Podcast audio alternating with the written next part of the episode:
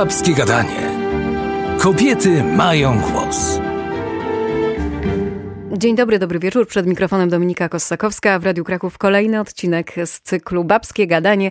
Kobiety mają głos. Dziś to historia o poświęceniu, pomocy innemu człowiekowi w trudnych wojennych czasach. Naszą bohaterką jest Katarzyna Filipek, sprawiedliwa wśród narodów świata. To polska działaczka społeczna, aresztowana, torturowana i zamordowana przez gestapo za pomaganie Żydom. Jej portret postaramy się radiowo odmalować z moimi Państwa gośćmi, Bartłomiejem Dyrczem, autorem książki Dziejopis Kliszczacki Trójkąt i regionalistą Markiem Stoszkiem. Katarzyna Filipek była prostą kobietą. Jej rodzice byli rolnikami, od małego pomagała rodzicom w gospodarstwie. Klasycznie skończyła jedynie szkołę powszechną i później wraz z mężem prowadziła gospodarstwo rolne położone na obrzeżach Tokarni, to dzisiaj powiat myślenicki, w miejscu mocno zalesionym, oddalonym od centrum wsi i od głównej drogi. Pracowici i zaradni Dorobili się krów, dorobili się konia, żyli spokojnie. Do czasu, gdy w połowie października 1941 roku generalny gubernator Hans Frank wydał dekret, na mocy którego wszyscy Polacy, którzy udzielali pomocy i schronienia Żydom, podlegali karze śmierci. Y, no, życie w tokarni krakowskiej, że tak to nazwę, bo mamy tokarnię kielecką i krakowską, no, było bardzo trudne w czasie okupacji niemieckiej. Mówimy o latach, e, właśnie już e, wskoczyliśmy w 40, pani powiedziała, w 43, prawda, kiedy już rodzina Samuela Steinberga, żydowskiego sklepikarza, ukrywała się do tej pory w lesie i u miejscowego sołtysa. I żeby tak naświetlić taki kontekst też tych lat, to ja zawsze walczę o to, żeby pokazać pewną postać w kontekście i musimy mieć tutaj taką świadomość, że to życie w tym, na przykład, na przykład jeżeli chodzi o ten 43 rok, no wyglądało dosyć bardzo skomasowane. Y, były właśnie interwencje policji niemieckiej, bo w sąsiednim Krzeczowie 20 y, czerwca była pacyfikacja, jedna z większych u nas na terenie, gdzie zginęło 19 mieszkańców łącznie z proboszczem. Tuż kilka dni później była pacyfikacja y, Łętowni, czyli parafii, do której tokarnia należała. Y, I Katarzyna... Ludzie ginęli za pomoc Żydom. Znaczy pacyfikacja to była nie tylko związana za pomaganie Żydom, pacyfikacja była związana też już z działalnością też Armii Krajowej, na przykład podziemia, terenówek, które już działały u nas na wsiach, w Łętowni, w Tokarni czy po bliskim Jordanowie, ale trzeba mieć taką świadomość, że to zagrożenie było no fizycznie ci ludzie byli jak gdyby y, z każdej strony otoczeni tym zagrożeniem, no bo w, y, tuż przed pacyfikacją właśnie na wiosnę 1943 roku y, troszkę zdesperowany już sołtys tokarni przyprowadził rodzinę żydowską do Katarzyny, bo wiedział, tak jak pani wspomniała, że mieszka na uboczu. No i miał takie poczucie, że być może na tym uboczu nic się tam nie stanie, nikt tego nie odkryje ale myślę, że takie rzeczy jak e, pacyfikacja, jak śmierć ludzi obok wioskach, to wszystko docierało do mieszkańców, także e, to wszystko budowało jak gdyby takie napięcie, no wręcz, e, no myślę, nadludzkie, prawda? Nie każdy mógł to wytrzymać, zwłaszcza, że Katarzyna była taką osobą, można powiedzieć samotną, no bo jej mąż zmarł w 1939 roku, czyli w styczniu, tuż przed rozpoczęciem wojny. Ona została sama z szóstką dzieci i była w ciąży do tego. Także jej ostatni syn był pogrobowcem, urodził się w lipcu 1939 roku, do dzisiaj żyjący pan Marian, który ma w tym momencie 84 lata. No i została sama na, na roli. Tak pani wspominała, że to była rodzina bardzo zaradna, dorobiła się, miała swoje zwierzęta, miała konia, miała krowę, ale y, ta sytuacja też tak wyglądała, że y, właśnie tego konia odebrano im w 1943 roku poprzez też kontyngenty Y, odbierano ludziom nie tylko zwierzęta, ale też zbiory. Y, także to wszystko było związane no, z, raz ze ciężką pracą, lękiem przed, y, przed utratą życia. No i obawą o los swoich dzieci, prawda? Także to jest bardzo skomplikowany i szeroki kontekst. Można by pewnie długo o tym opowiadać. Mm, ale myślę, że taka postawa, mm, o której będziemy pewnie w dalszej części rozmowy mówić,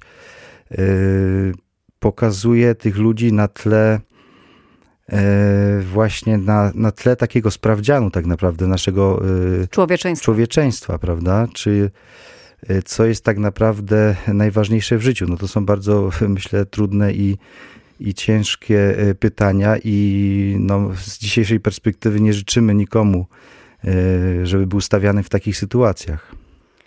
Tak, wydaje się, że sołtys wsi, który przywiódł żydowską rodzinę do Katarzyny Filipek, nie nam tu decydować, kto był bardziej lub mniej odważny, ale można wnioskować, przynajmniej z kontekstu, że przywiódł rodzinę do Katarzyny Filipek, mając poczucie, że po pierwsze jest zaradna, a po drugie no jest kobietą bardzo odważną.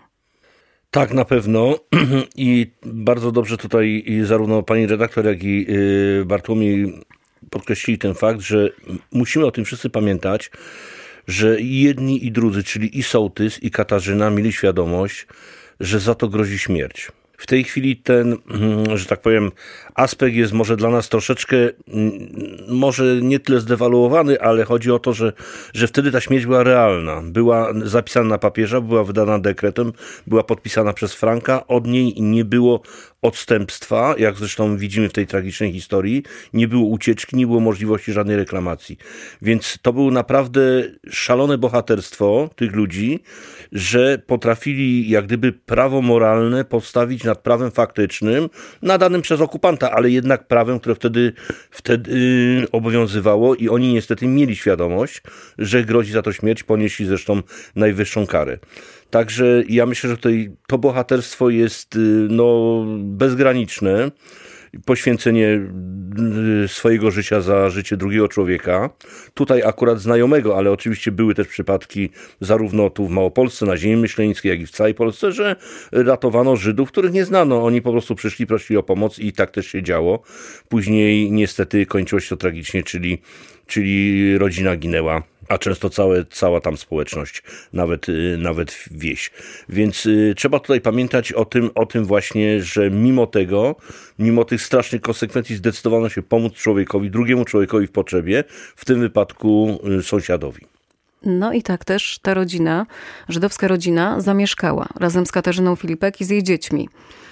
Tak, tu jest jeszcze też ważny kontekst rodziny tego sklepikarza, wspomnieliśmy, Samuela Sternlichta. To była osoba która jaka, jako jedyna miała nieliczny właśnie tutaj sklep na terenie właściwie dwóch wsi, bo to była granica wsi Tokarni i Krzczonowa. E, I on był dos, dosyć e, mocno szanowaną osobą, bo to była osoba, która ja mam, zbierałem wspomnienia i ludzie opowiadali takie sytuacje, że on na przykład, ktoś nie miał pieniędzy na pogrzeb, to on mu ten pogrzeb zapłacił, czy tam za, za, za pogrzeb, czy za trumnę i potem w jakiś sposób ta osoba mu się tam odwdzięczała, ale to było, on był bardzo taki wyrozumiały dla miejscowej ludności, wiedział, że to nie jest, e, że nie są bogatymi ludźmi, nie posiadają dużo zasobów powiedzmy pieniężnych. E, I stąd też ja patrzę zawsze na tą historię z takiego aspektu społecznego, że to byli, to byli ich jak gdyby współmieszkańcy, bo wieś naprawdę współżyła ze sobą. To ci mieszkańcy sobie nawzajem pomagali, E, mobilizowali się do, do pewnych rzeczy wspólnie, pewne rzeczy sobie robili między sobą, okupantowi o pewnych rzeczach nie mówili. Jest wiele takich sytuacji, jak wspomniane kontyngenty, była taka sytuacja, że mieli oddać 100% po żniwach zboża, na przykład do skupu w Myślenicach.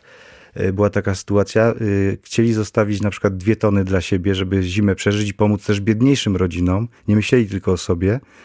E, no i były takie sytuacje, że ten, który odbierał zboże, był na przykład jakimś tam znajomym z Tęczyna czy z Mszany i wpisywał w księgę, że oddali 100%, a tak naprawdę oddali 90% i dwie tony zostawały i wtedy sołtys dzielił e, to zboże pośród też biedniejszej rodziny. Także zaufanie musieli mieć do siebie. Mieli do siebie zaufanie i myślę, że też bronili siebie trochę nawzajem i i na przykład była taka sytuacja, że zanim e, sołtys przyprowadził rodzinę Sternlichta, sklepikarza do Katarzyny, y, to Katarzyna nie za bardzo chciała się na to zgodzić w pierwszych momentach i, i, i wręcz odmawiała, ale przyszła do niej właśnie córka tego sklepikarza, y, Rosalia, są też zeznania świadków, która właśnie bardzo ją o to prosiła, że, że po prostu, no, że nie mają wyjścia, że jest, y, no, że muszą w takim razie wrócić do lasu. Z każdej strony zresztą placówka, która działa w Jordanowie, tam była dosyć duży oddział Wehrmachtu i policji mm, do spraw właśnie, między innymi już później w 1943 to już zwalczania partyzantów, bo trzeba mieć też y, świadomość tego, że większość y, obywateli polskich pochodzenia żydowskiego, tak to nazwijmy, zgin, zginęła podczas akcji Reinhardt rok wcześniej, w 1942 roku w Myślenicach, przecież w Jordanowie. Także to naprawdę były y, osoby, którym się już udało przeżyć to, to najgorszy, powiedzmy, najgorszy okres. Przeżyli już wtedy w lesie właśnie. E, następnie właśnie sołtys Barglik ukrywał ich u siebie w domu, pomagał im jak mógł, ale niestety też zdarzały się donosy i to raczej te donosy nie były miejscowe, tylko to były, y, chodzili też po wsiach różni konfidenci, którzy gdzieś tam wypytywali. Trzeba też mieć świadomość, że działały dosyć mocno bimbrownie i była taka, była takie powiedzenie, że no, że naród rozpity więcej tam przywódcę wypowie, prawda? E, na przykład też tutaj yy, mało się podkreśla ten kontekst Armii Krajowej, która zwalczała u nas na terenie, na terenie na przykład bimbrownie. Rozbrajali je po to, żeby ludzie nie byli pijani, żeby nie byli ogłupieni, żeby sami myśleli i, i szukali tej wartości właśnie w trzeźwości, prawda? Bo najłatwiej jest zarządzać takimi ludźmi, którzy właśnie są głodni, no bo tak, odebrane mamy, mamy żywność, mamy kontyngenty, zabierają nam zwierzęta, zabierają nam zboże i jeszcze do tego nas rozpijają, no to zupełnie jesteśmy wtedy totalnie y, ogłupieni. Także ten kontekst jest naprawdę taki bardzo szeroki. Y, I myślę, że Katarzyna zgodziła się też ze względu na to, że być może też nawet ten sklepikarz wcześniej też pomagał rodzinie, dawał coś na zeszyt, bo ona też, dopóki jej mąż żył, tak jak wspomniałem, on zmarł przed wojną, dostawał rentę, bo z pierwszej wojny światowej z bolszewikami wrócił z ranami ciężkimi, których nie wyleczył.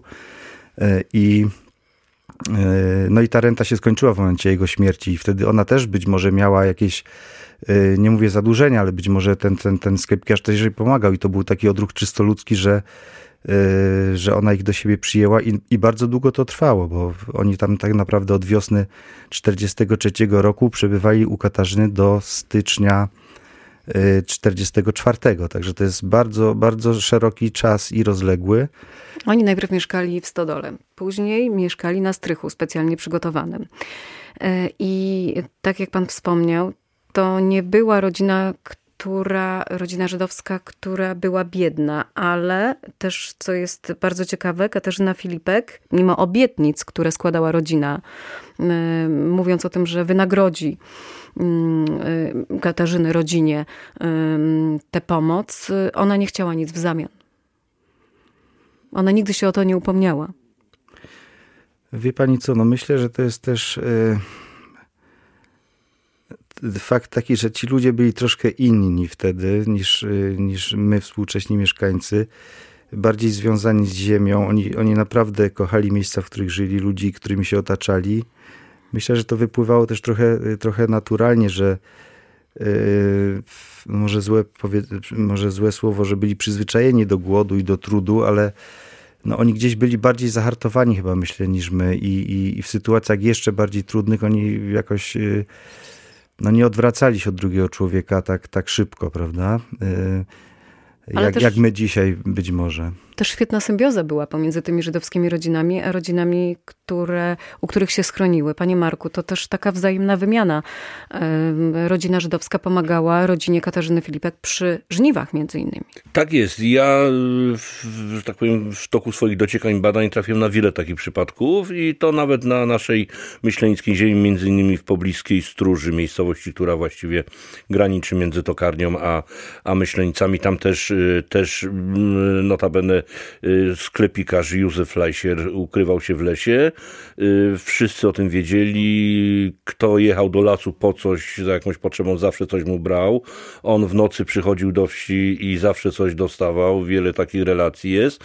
I to, co tutaj y, Bartek powiedział i, i zresztą ładnie to ujął szwedzki badacz Gunnar Palsson, został uruchomiony taki swoisty, jak gdyby łańcuszek. Zawsze uruchamiali go Żydzi, czyli po prostu przychodzili na przykład prosząc o pomoc. I wtedy ten łańcuszek został uruchomiony, zależał w dużej mierze, a właściwie w 95% od dobrej już woli Polaków. Ale bardzo często ja spotkałem się, mm, szczególnie już no niestety w większości moi rozmówcy nie żyją, badania były prowadzone pod koniec lat 90., na początku 2000, y, ze stwierdzeniem spotykałem się, gdzie mówili, panie, no jak mogliśmy im nie pomóc, jak przecież to byli nasi. Oni byli nasi, oni byli sąsiadami, oni byli mieszkańcami wsi, tak jak tutaj Bartek powiedział, wzajemnie sobie pomagali, razem świętowali, razem się spotykali, no i później ta sytuacja, która tak naprawdę zaczęła się już od y, ataku y, Niemiec na Związek Radziecki, czyli od czerwca 1941 roku, ale właściwie tutaj cały 42 rok, czyli zaraz po styczniu, po konferencji w Anzeje, czyli mamy planowane z zimną krwią zabójstwo wszystkich obywateli żydowskich w Europie, więc cały 42 rok, no i komu udało się przetrwać, więc, więc tak jak tutaj właśnie rodzina u Katarzyny Filipek, więc 43, 44 jeszcze nawet, tego typu rzeczy, ale tak, tak jak pani redaktor zauważyła, to były absolutnie wzajemne związki wieloletnie sprzed wojny, które owocowały. No i tak, tak się po prostu działo. Byli sami swoi, ale też byli szpiedzy wśród y, tego społeczeństwa, albo zwyczajnie pojawiały się donosy i tak też za donosem mógł stać wędrowny handlarz z Makowa Podhalańskiego i to prawdopodobnie niemiecki szpieg, który y, wydał informację o tym, że w tokarni ukrywają się Żydzi. Co się dalej działo?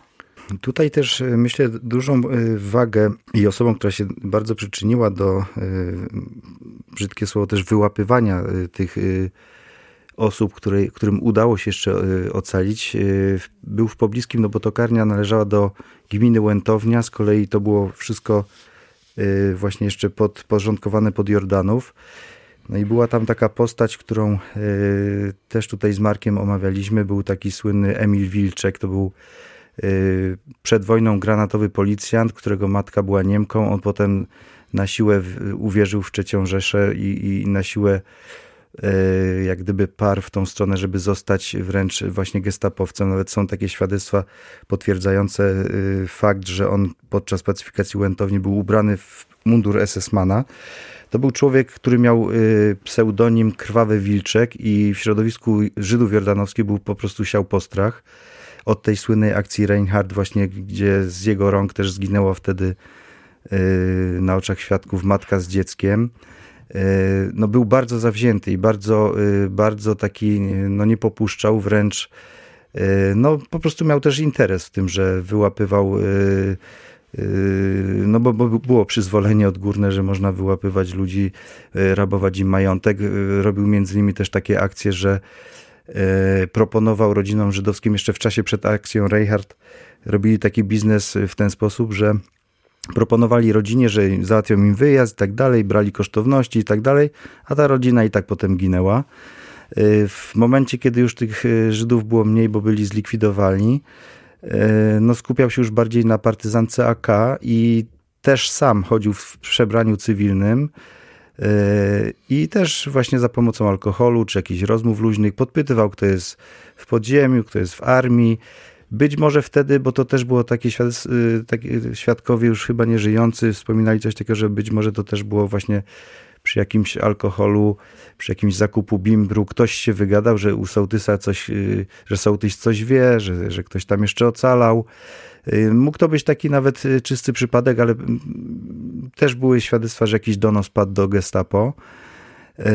No i potem już lawina ruszyła. No tutaj była sytuacja, my też zawsze patrzymy na, na postać sołtysa tokarni, który jako pierwszy pomagał tej rodzinie, a potem był zmuszony do wydania tej rodziny, ale często myślimy też o tej postaci, że jest to jedna z najbardziej tragicznych postaci II wojny światowej właśnie w tokarni i na naszym rejonie, bo to był człowiek, który był postawiony przed najgorszym wyborem. Być może już to wydanie było ostateczną jego decyzją, bo chciał po prostu bronić raz, że wieś przed pacyfikacją, być może yy, właśnie tylko swoją rodzinę i rodzinę Katarzyny. Chciał po prostu już mieć też spokój i miał nadzieję, że to po prostu wydając y, tą rodzinę, no zapanuje w końcu spokój no, z, z, tego całego nacisku, który, który dookoła był, bo i naprawa, przecież też, też tam w ostatnim, w 43 też ginęła rodzina Wysoka, to też są y, wszystko nie, niedalekie miejscowości. Y, no, no, jakoś to wszystko się tak kumulowało, być może on też już był zdesperowany, no i chciał po prostu jak gdyby zakończyć tą sprawę. I, wszystko wyglądało na to, że się mu to udało, bo dwa tygodnie był spokój po tym wydaniu. Katarzyna wróciła do siebie, on wrócił do siebie, dwa tygodnie życie mijało normalnie. Nagle po dwóch tygodniach w lutym właśnie pojawiły się znowu żołnierze niemieccy w domu sołtysa i zaczęło się przesłuchanie. No i na to przesłuchanie właśnie kazano posłać po Katarzynę i Katarzyna, która no miała taką świadomość, że coś się wokół tej sprawy dalej dzieje, że, to, że jednak się to nie zakończyło. Wiedząc, nie stchórzyła. Nie stchórzyła. Znaczy, I tu jest też taka sytuacja, że ona, i, i to są też relacje nawet z jej najmłodszego wtedy y, syna Mariana, y, czy najbardziej takie realne i wiarygodne źródła to są z jej właśnie relacji najstarszych dzieci. One są spisane w latach 80., czyli od, od właśnie najstarszej córki Marii i, i syna Jana. E, mówią o tym, że ona po prostu mówiła dzieciom, że wychodzi na chwilę. Zaraz wracam. Zaraz wraca, wychodzi na chwilę, że idzie coś załatwić, nawet nie wiadomo, czy tam padło, że do sołtysa, czy nie do sołtysa. Nie chciała wrócić później do domu, tak. prawda? Potem, bo... Tylko po prostu nie chciała ściągać uwagi y, Niemców, żeby oni nie przyszli po nią do domu, do dzieci, bo wtedy to mogło się skończyć śmiercią, bo to, taka była przecież kara, że ginęli wszyscy członkowie rodziny. Chciała odciągnąć tą uwagę od dzieci. Myślę, że to była, zrobiła to z pełną świadomością i, i myślą o tym, żeby ocalić właśnie swoje dzieci, swój dom. E, tu I kolejny się, akt odwagi. Tak, kolejny akt odwagi. No, e, te, to całe przesłuchanie, które było u Sołtysa jest też e, bardzo dobrze zdokumentowane przez zeznania Bronisławy Gawlak, córki sołtysa, która opowiadała ze szczegółami, jak to wyglądało. Był nawet taki moment, że wśród tych Niemców, być może to był polski policjant granatowy, jak ona podeszła pod ten dom, to nawet jej mówił, uciekaj kobieto.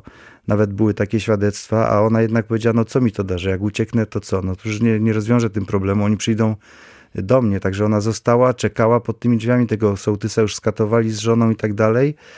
No i ona wtedy została zabrana i wywieziona najpierw właśnie do, e, na posterunek policji w Łętowni, później do Nowego Targu.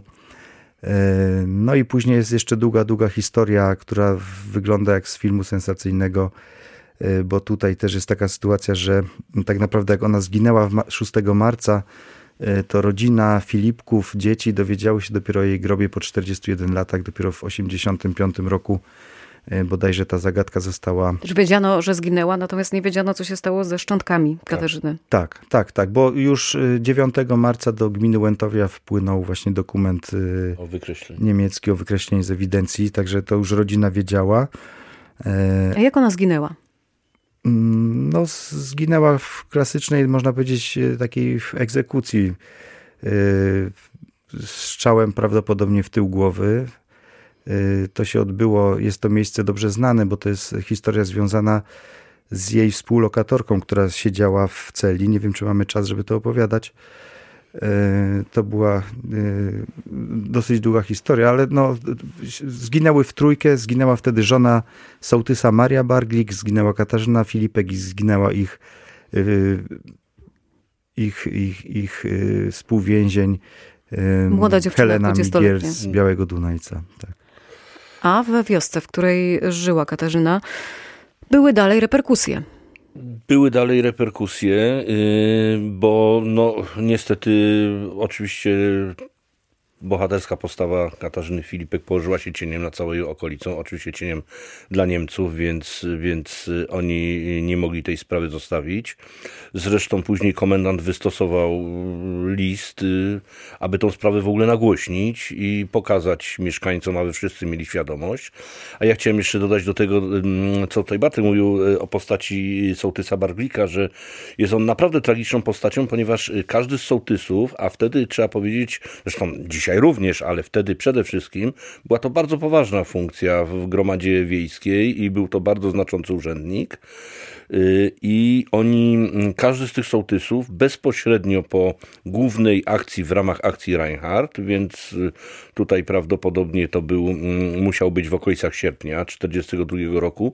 Dodatkowo sołtys, każdy sołtys otrzymywał list, dodatkowy list, który widziałem bardzo często w IPN-ie, gdzie jest wyraźnie powiedziane, że 嗯 on osobiście jest odpowiedzialny, jak wtedy w tym liście okre, określano o całkowite wyczyszczenie okolicy z Żydów i odpowiada, mówiąc kolokwialnie, własną głową i y, swojej rodziny, czyli śmiercią. Czyli dodatkowa presja. Tak jest. Niestety niektórzy sołtysi tutaj z okolicznych wiosek wykazali się dużą gorliwością w tym względzie. No akurat sołtys Barwik, jak widzimy, no dodatkowo myślę, że to na pewno w jego, w jego psychice musiało strasznie ciążyć i, i dziać się rzeczy niewiarygodne, które my sobie w tej chwili na szczęście nie musimy nawet wyobrażać, ale on po prostu był cały czas świadom tego wszystkiego, co robi.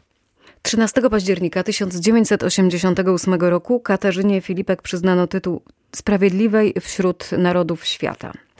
Jej historia to jedna z wielu takich historii pomocy żydowskim rodzinom z tragicznym finałem, ale nie jest tak znana jak rodzina Ulmów. Dlaczego? Dlaczego nie jest znana? No myślę, myślę, że y, rodzina Ulmów, y, która w tym roku została rodziną błogosławioną, y, myślę, że jest takim symbolem.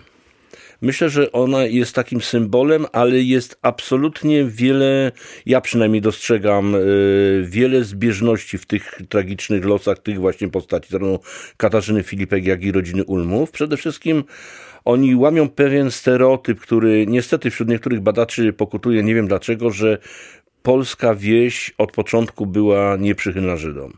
Absolutnie nie potwierdzam tego i w moich badaniach jestem w stanie z każdym podjąć polemikę, że tak nie było. Zresztą tutaj akurat ten fantastyczny i wspaniały, chwalebny przykład tych bohaterskich i, i rodziny Ulmów i Katarzyny Filipek, a także wielu innych, których znam osobiście z, właśnie z relacji, ze zdjęć, z nagrań, które posiadam, absolutnie łamią ten niekorzystny stereotyp.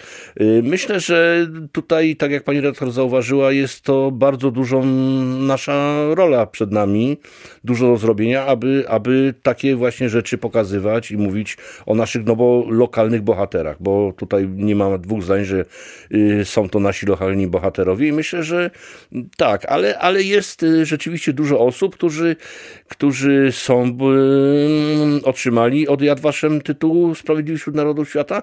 Nie wiem dlaczego, spotkałem się też kilkakrotnie z czymś takim, że ludzie mimo upływu tych ponad 80 lat nie chcą o tym mówić. Nie Jeszcze chcą. bolesna historia. Bolesna historia i no niestety, nie oszukujmy się, też czasami różnie odbierana. Też czasami jednak różnie odbierana. Yy, natomiast ja myślę, dla mnie to jest wspaniały przykład. No, myślę, że świętości bohaterstwa w ogóle bez dwóch zdań. I na pewno, na pewno gdzie mogę, te historie pokazuję. Ja myślę, że y, czas Katarzyny Filipek jeszcze nadejdzie, bo tak jak Marek wspomina, y, zaczęło się wszystko tak naprawdę właśnie od y, lat 80., 88, tak jak pani redaktor wspomniała, nadanie tytułu Sprawiedliwość wśród Narodów Świata. Potem ukazywały się pierwsze artykuły, między innymi w Gazecie Myślenickiej na 70-lecie. My jesteśmy w trakcie teraz, y, może zdradzę i zarazem zapowiem, y, przygotowania takiej uroczystości 6 marca w 2024, y, czyli już niebawem będzie 80. rocznica i przygotowujemy wspólnie z komitetem, który założyliśmy miejscowym odsłonięcie pomnika Katarzyny Filipek. Stała się też ona bohaterką niedawnej książki Waleczne z Gór i też programu, który jest kontynuacją tej książki telewizyjnego. E, my w Ośrodku e, Kliszackim Centrum Kultury też staraliśmy się jak gdyby rozpromować e, tą historię poprzez takie działania medialne. Wspólnie z, z animatorami, z młodzieżą zrobiliśmy taki klip oparty o historię, inspirowany przesłuchanie anioła, także to wszystko gdzieś dopiero zaczyna się w świadomości, myślę, mieszkańców i, i samo to dzisiaj fakt, że zostaliśmy zaproszeni do studia y, w tej sprawie, to też świadczy o tym, że gdzieś ta postać zaczyna się y, wychodzić troszkę z cienia.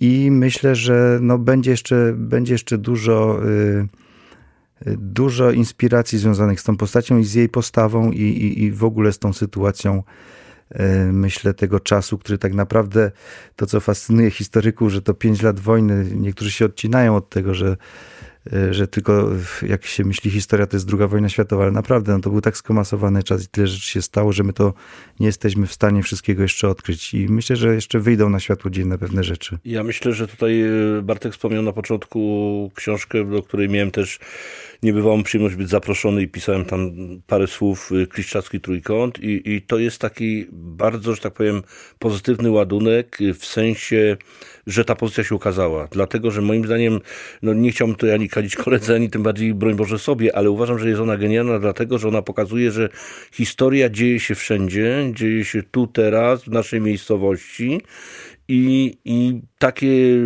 Katarzyny Filipek mogą być w każdej miejscowości i właśnie rolą regionalistów, badaczy, pasjonatów, historyków, no każdego jest właściwie obowiązkiem. Takie Katarzyny Filipek, takie historie. Odkrywać i informować o nich. Tak jest, dokładnie. Katarzyna Filipek, Sprawiedliwa wśród Narodów Świata. Ile jeszcze takich historii jest do opowiedzenia? Moimi gośćmi byli Bartłomiej Dyrcz, autor książki Dziejopis, Kliszczacki Trójkąt i regionalista Marek Stoszek. Bardzo dziękujemy. Dziękujemy. Dziękuję. Audycję przygotowano we współpracy z Fundacją ze Stali. Partnerem projektu Babskie Gadanie Kobiety Mają Głos jest Fundacja Totalizatora Sportowego.